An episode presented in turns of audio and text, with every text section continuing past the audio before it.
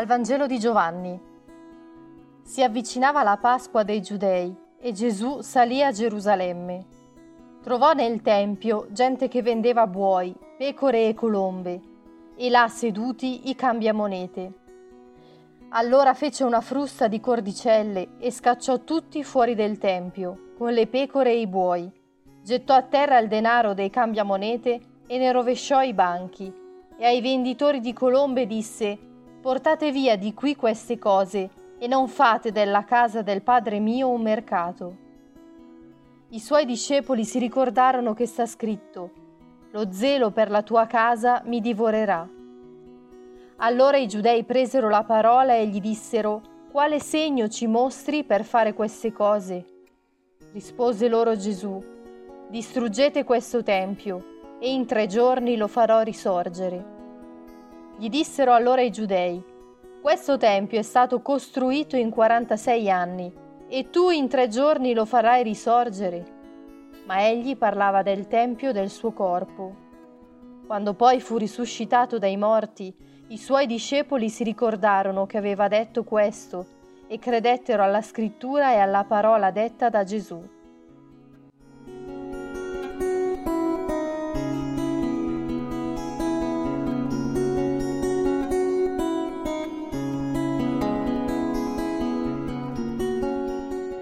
Gesù è venuto per farci capire la vicinanza di Dio, la sua sete di amore per noi, il suo desiderio di donarsi tutto a noi per amore, in cambio di nulla. Ciò che succedeva nel Tempio con i sacrifici di animali induceva invece a credere che per essere benedetti da Dio bisognasse in qualche modo pagare, come se lui fosse un fornitore di servizi. Chi gestiva questa tradizione aveva anche capito che si poteva trarre un bel beneficio economico da tutto ciò.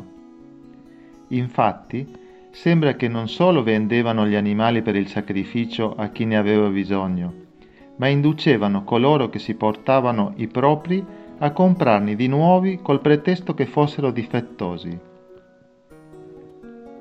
Oggi noi non facciamo più sacrifici di animali, ma l'idea di dover fare delle cose per meritarci lo sguardo o l'amore di Dio sembra sia ancora attuale. Quando ero piccolo, un amico, poco più grande di me, mi svelò il segreto del baratto con Dio.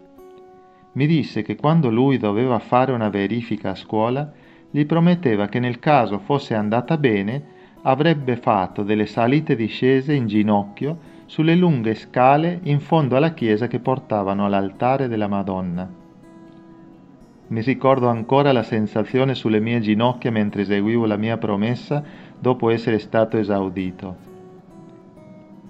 Potrebbe essere attuale anche il fatto di usare Dio per scopi personali. Bisognerebbe chiedersi quali sono le motivazioni vere che ci portano in chiesa o a pregare o a fare delle attività in parrocchia Oggi ricorderò più volte al giorno Dio mi ama infinitamente a prescindere dal mio comportamento.